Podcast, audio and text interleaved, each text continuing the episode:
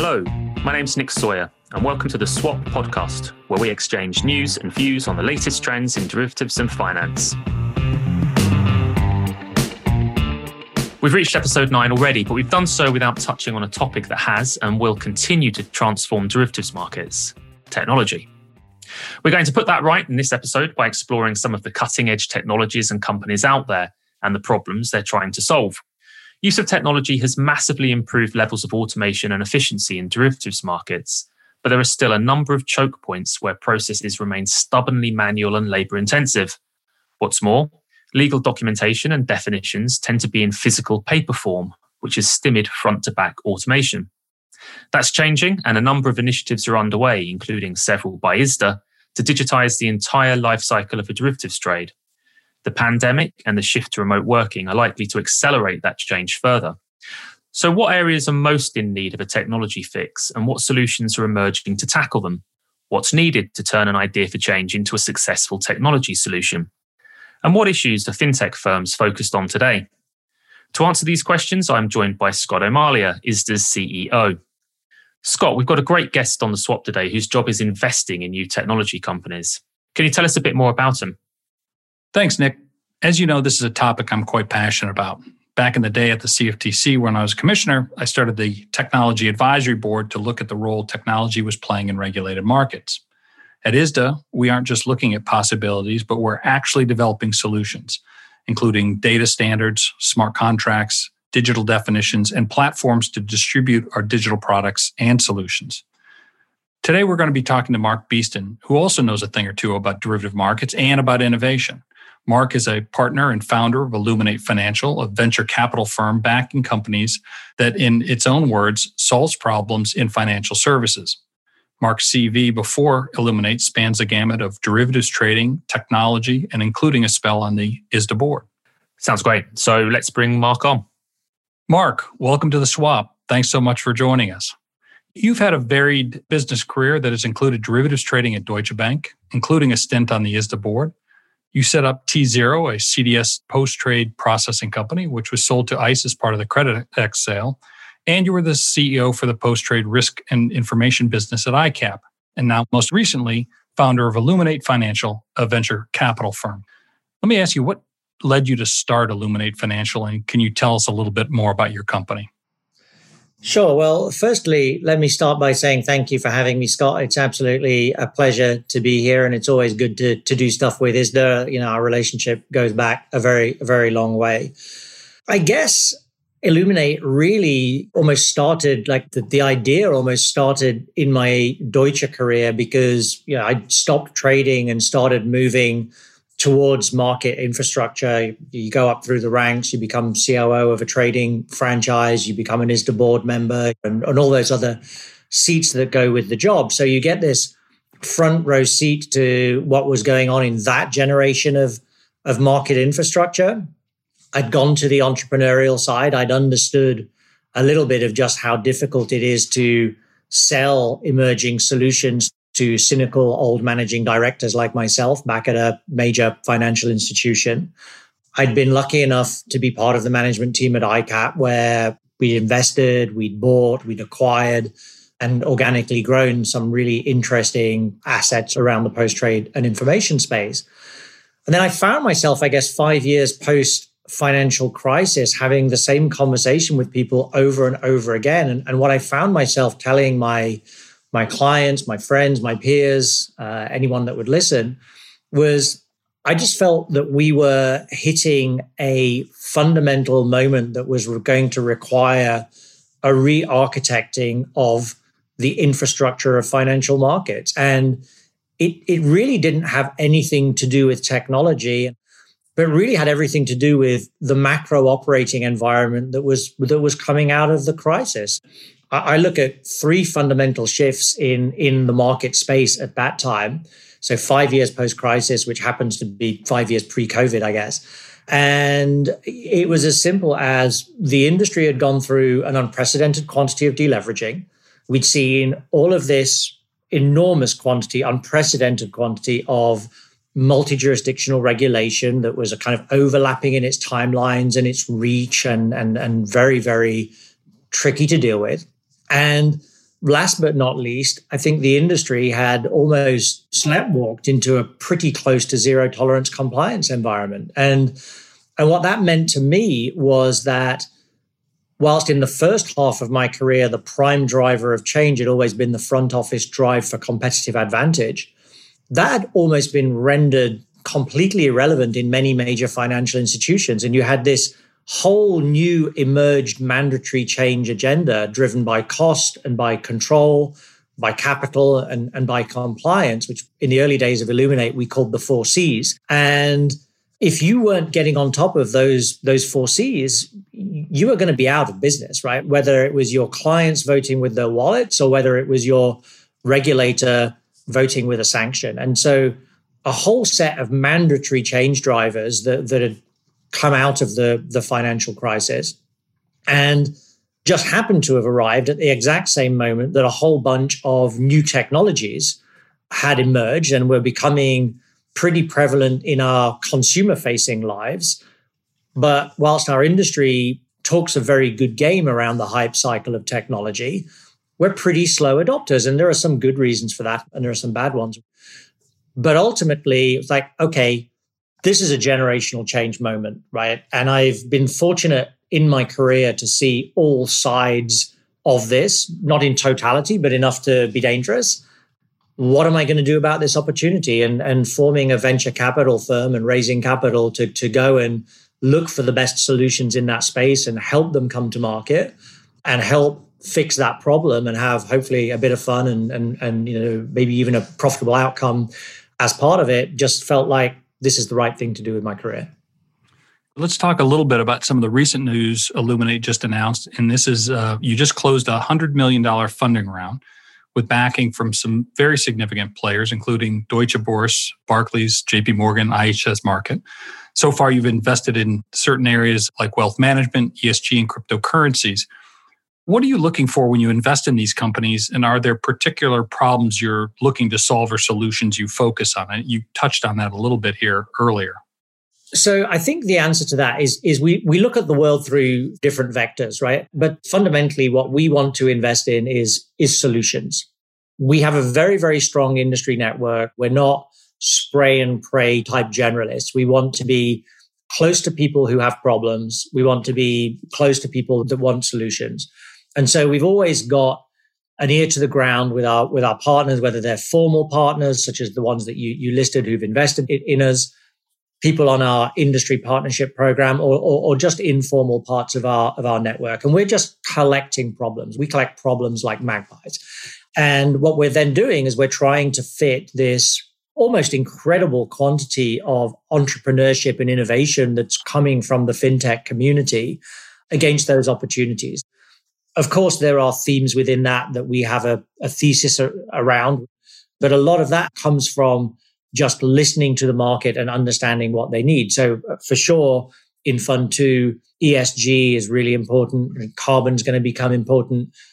Cloud migration, which which might feel like old tech, but in the journey that our conservative, highly regulated, mission critical organizations within financial markets are on, cloud migration is actually a big deal and most of it's still ahead of us. Or the institutionalization of crypto, as you outlined, are all parts of it. And in Fund One, it would have been post trade processing, which is always a theme, data in all its forms, fixed income electronification, the collateral process and, an optimization of flows and, and workflow, and many others, and probably some that we haven't even that we haven't even come across yet. Now, you just listed a couple of what sound like technology companies, and I've I've heard you give this speech before, but you've said that you don't invest in technologies, but all the companies in your portfolio feel like tech or even fintech companies. Explain that why you make that statement. Yeah, I, I think I actually make that statement more just to uh, make people think and possibly annoy members of my team. The statement that I make is we don't invest in technology. And it, it's a it's a oxymoronic statement. Every single thing that we invest in is technology. But what I mean by that is we don't wake up in the morning thinking, what are we doing in AI? Or what are we doing in blockchain? Or what are we doing in big data? What we do wake up thinking about is what's happening around suspicious activity reporting in anti money laundering? What's happening around settlement risk in non CLS currencies or what's happening around liquidity management in the collateral process. And if you take an example, the suspicious activity reporting and anti money laundering, it's a really important area. It's one of those areas where regulation of, of the parties involved is important. But what it tends to do is create an ever increasing number of fixed gates. We should look at this. We should look at this and just huge quantities of false positives. Well, a great solution for that would actually be the application of AI. You can't apply black box AI to it because a regulator is never going to accept the answer. We decided not to look at those 93% of suspicious activity reports because the black box told us not to. But you can apply a glass box AI approach to that and have effectively machine augmented or human explainable AI that allows you to actually really sift the wheat from the chaff and focus on the problem. So, of course, we end up investing in Tookitaki, and this is from the first fund, and it's an AI company. We've actually invested in a number of AI companies. But we didn't invest because they were AI. We invested because they were solving a really, really critical issue in, in our industry and one that our, our network really has had appetite for. Okay, let's uh, switch and go back to that question around the financial crisis and the, and the regulatory reforms that were well advanced. In the derivatives market, this has included mandatory clearing of standardized derivatives, trading on venues where appropriate, margin requirements for non cleared derivatives, and trade reporting how important have each of these reforms been in encouraging these new solutions in companies? Well, I, I, I think it's an interesting question, right? And it really is a kind of which which comes first, the chicken or the egg, right? So is the regulator kind of mandating a new set of solutions eh, eh, and in response to that both legacy vendors will try to solve the problem and new vendors entrepreneurs will try to solve the problem or are the regulators becoming aware of emerging new solution types and saying the market is not adopting these kinds of solutions fast enough? We're not going to mandate an individual solution by name, but but we're certainly going to mandate a course of action that means you've got to adopt a solution, right? And I can't really tell you which comes first, right? What I can tell you is that going back to the earliest days of my career, Microsoft is a pretty significant stalwart of pretty much every major process of the transaction lifecycle, whether it was when I was trading and pricing the derivative, one of the most broadly adopted reconciliation platforms, one of the most broadly adopted collateral management and communication platforms. And certainly regulation has been useful in encouraging organizations to take way more systemically scalable solutions into those kinds of spaces. And I think it would have happened anyway, but it doesn't necessarily do any harm. So, for our listeners out there that don't get Mark's joke, he's talking about Excel spreadsheets and, and email as the great innovator technologies that you were using early days, right? For, for sure. And, and look, I'm, I mean, I look at UMR. I think it's a really important space. I know that the, the ISDA are very, very involved in it because as we go live with UMR 5, UMR 6, the danger is that that just becomes the next space that a combination of an Excel spreadsheet and Outlook become the most commonly adopted solution. And that's fine for the the hedge fund that has five CSAs, but for the bank that is dealing with 10,000 counterparties, that suddenly 9,000 of them starts emailing you every day about your collateral, it's it's a genuine processing nightmare. And uh, one of the expressions that I've used is never it's never caught on. I'll have another crack at it here, Scott. You can help me get it into into the general parlance in my COO days at Deutsche, we spent fortune, the whole industry spent a fortune on straight through processing, and it does exactly what it says on the tin. You book the trade at the front, and hopefully it doesn't touch too much on the way out. And documents went out the far end, and we had the whole documentation challenge 10 years ago, and we kind of got on top of that. What we really need in all of these areas, it's round trip processing. it's not enough to have it just go out. It's got to go out and it's got to come back and it's got to come back in an efficient and machine consumable way. And it's probably a great segue into a conversation about the work that you're doing to introduce common standards that, that really further the agenda around that space. Well, that is a great point. And for those who follow ISDA, obviously, if you're listening to this podcast, you do. Uh, we've been developing standard practices and solutions. Uh, it's been in our DNA since uh, the founding of the first master agreement more than 30 years ago. Now, in recent years, we've worked to implement mutualized solutions to support regulatory compliance, and this includes the ISDA standard initial margin model, ISDA Create, and the new fallbacks for IBOR derivatives, just to name a few. Now, we've also developed the common domain model, which establishes that standard for codable taxonomy of events and processes that occur right through the life of the trade. We believe these have set an irreversible course to digitize the life cycle of the trade and hopefully give you that, that round trip experience that the industry so badly needs. Now, given your experience and knowledge of the derivative markets, what do you think will be most effective in, in each of these initiatives, whether it's documentation, automation, and digitization, et cetera? you know me, Scott, I'm a pretty simple guy, right? I, I, mean, whether you're talking about the documentation or you're talking about the cutting edge of digitization, it all basically comes down to standardization, right? And that was ISDA's calling in, in the very first days.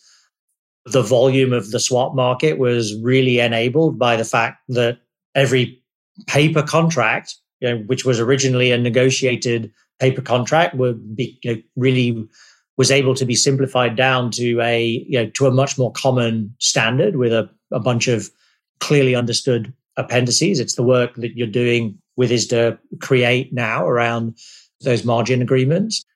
I think it's super interesting because the nature of the nature of solutions in this market has fundamentally changed, right? I, I kind of get very frustrated with some of the language our industry uses you know, around innovation and digitization. I, I, like to think of what we're really going through. It's actually digitization 2.0 or maybe even 3.0. The whole expansion of financial services that we've all kind of benefited from during our careers was was based on a first wave of digitization. You know, we'll call that largely the move to everybody having a PC on their desk. There's a whole series of vendors that are 30 plus years old offering fully integrated soup to nuts solutions. But the market's moving really, really fast now, right? And and, and what's really exciting, I think, about this wave of digitization is that you have this series of new solutions that actually represent best in class business functionality. But for them to do that, they kind of need to interoperate. So we have microservices uh, at a technology level and, and what we're actually now trying to do, I think, as an industry is kind of pull together business functionality in, in almost the same architectural way. But it fundamentally relies on my understanding of a swap, my understanding of a day count, my understanding of anything that you can think of in the transaction lifecycle being the same as yours to have that true interoperability and, and clarity of handover, right? And I think the work that ISDA's done around the common domain model and continues to do is is really just a fantastic foundation level for for, for enabling that. We're, really enjoying a lot of support in that on that front. I mean, who would have thought that life cycle events are described differently across products, even though we're still dealing with a derivative, yet we still found ways to make it more complicated than it needed to be. Okay, let's change course a little bit. The next major opportunities for global regulatory intervention really look to be around ESG and central bank digital currencies, digital assets in general. These are top of mind for many of the of the new administrations, whether the European Union or the new Biden administration. Illuminate has already made some investments here. What do you think are the most important trends in this sector, and do they have the potential to have a lasting and transformative impact on financial services? So it's a big question. And, and, actually, it's a big question applied to two very big subjects. So I think you have to take them separately. I think the whole ESG impact, and let's include carbon in that space as well. We are in the earliest days, and this is an asset class in its own right. Uh, we're not going to be talking about ESG as part of fintech in five years' time. We're going to be talking about ESG as a totally fundamental asset class. And yeah, I would hope at that point we're we're running a separate ESG fund or or a few funds. In that space, there's a need for solutions that are actually going to help people find the data that they need. So, how do I demonstrate carbon emissions? How do I demonstrate the quality of working conditions for my employees, et cetera, et cetera, et cetera? So, there's raw data which needs to be surfaced, and that's going to be huge.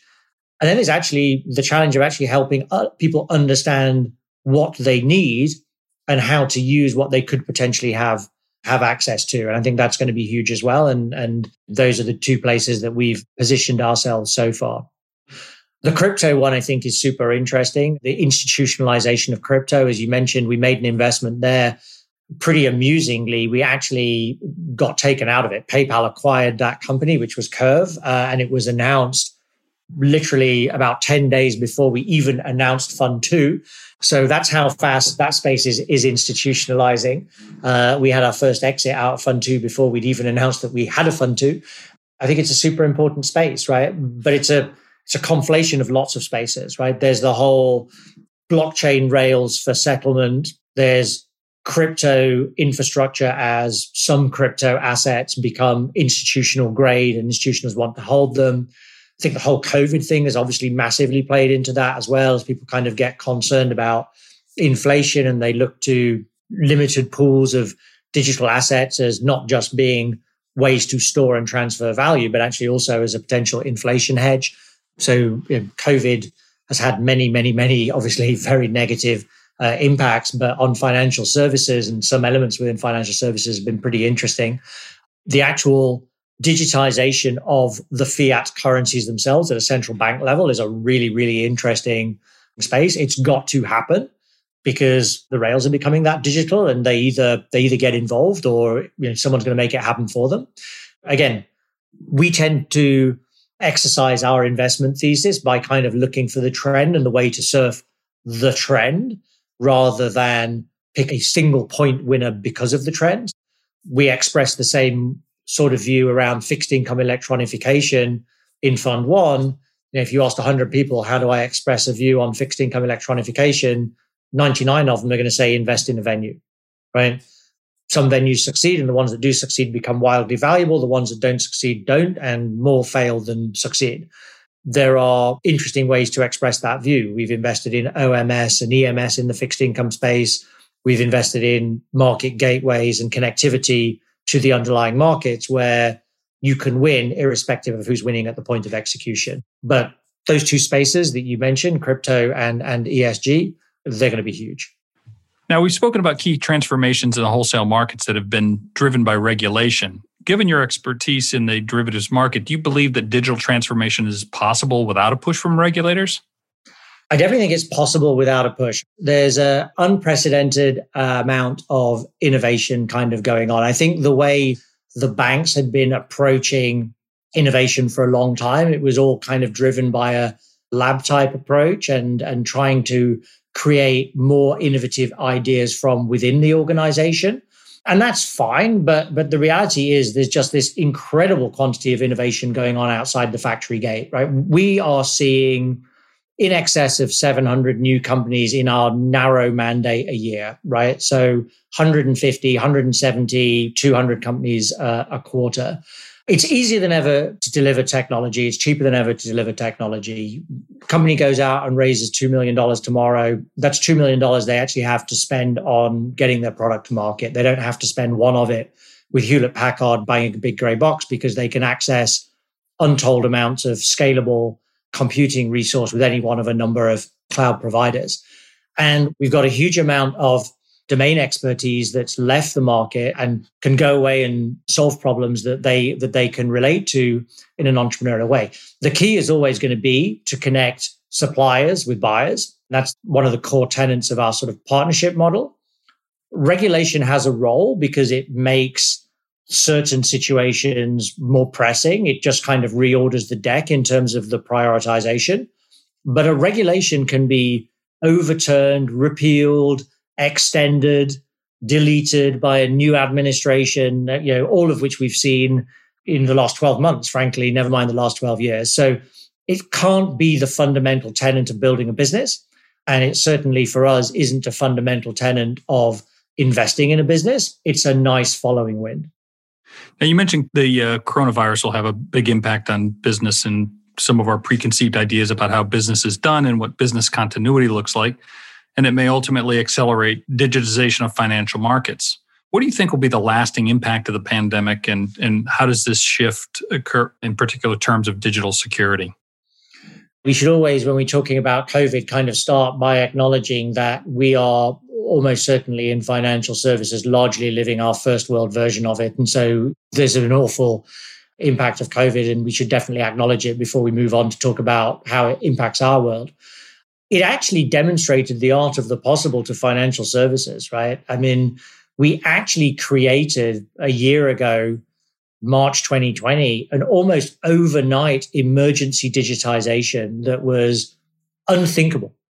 And the light stayed on. I'm sure that there were hairy moments for some people, and the, the, risk profiles of certain functions changed and probably introduced a whole bunch of new compliance challenges that, that will need to be addressed. But we've all been sat here for 12 months already and probably more thinking, what's the new normal? And none of us still know.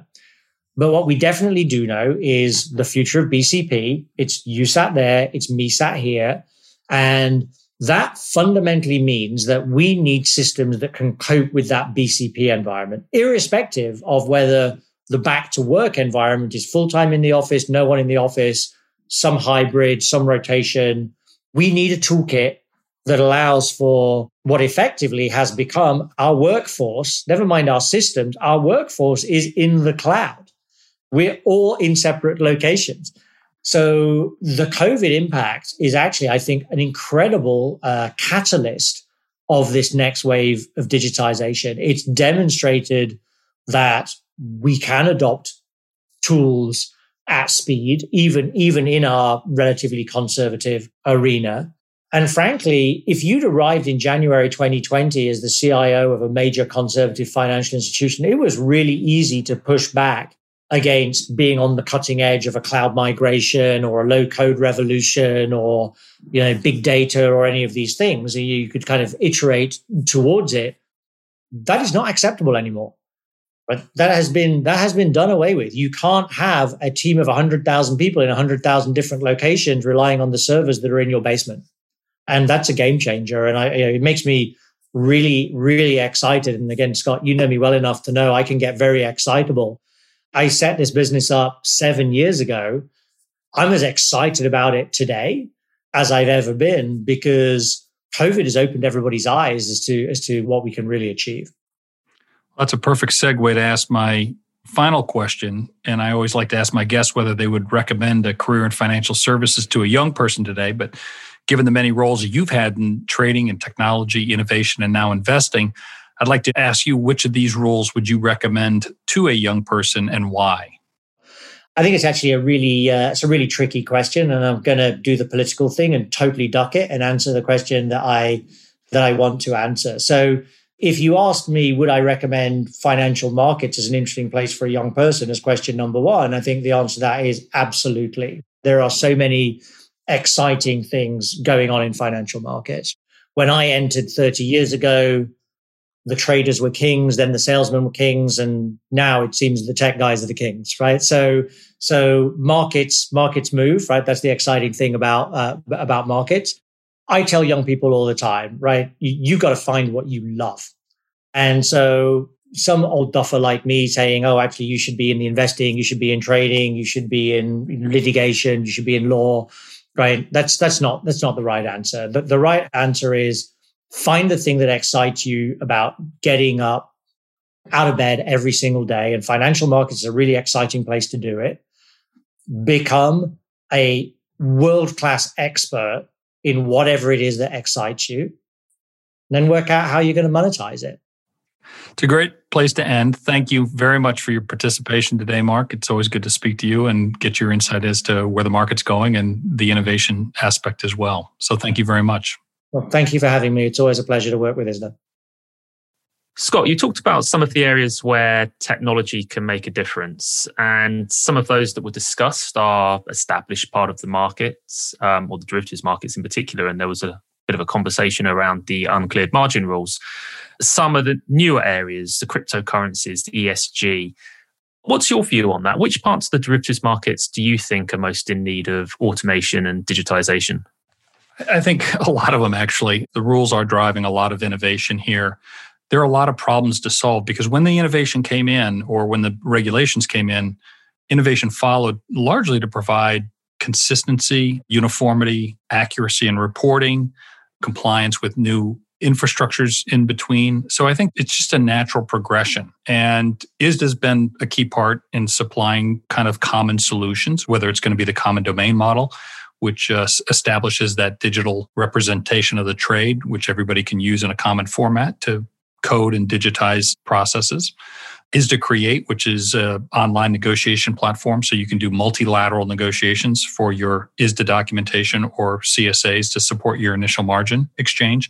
And we're even going in, and this is really exciting, and we'll be releasing this soon, is the interest rate definitions. The definitions are part of every trade and making sure that you can digitize the definitions or use those in a digital format will really help the life cycle of the trade as well. So it is that we kind of look at all aspects of the product the platform it could be on and then how we're going to deliver that to make sure that we keep pace with the market provide common solutions that everybody can use and then let the innovators take over from there. So it's a really good relationship between broad industry standards and then being able to hand it off to technology firms like the ones that Mark invests in.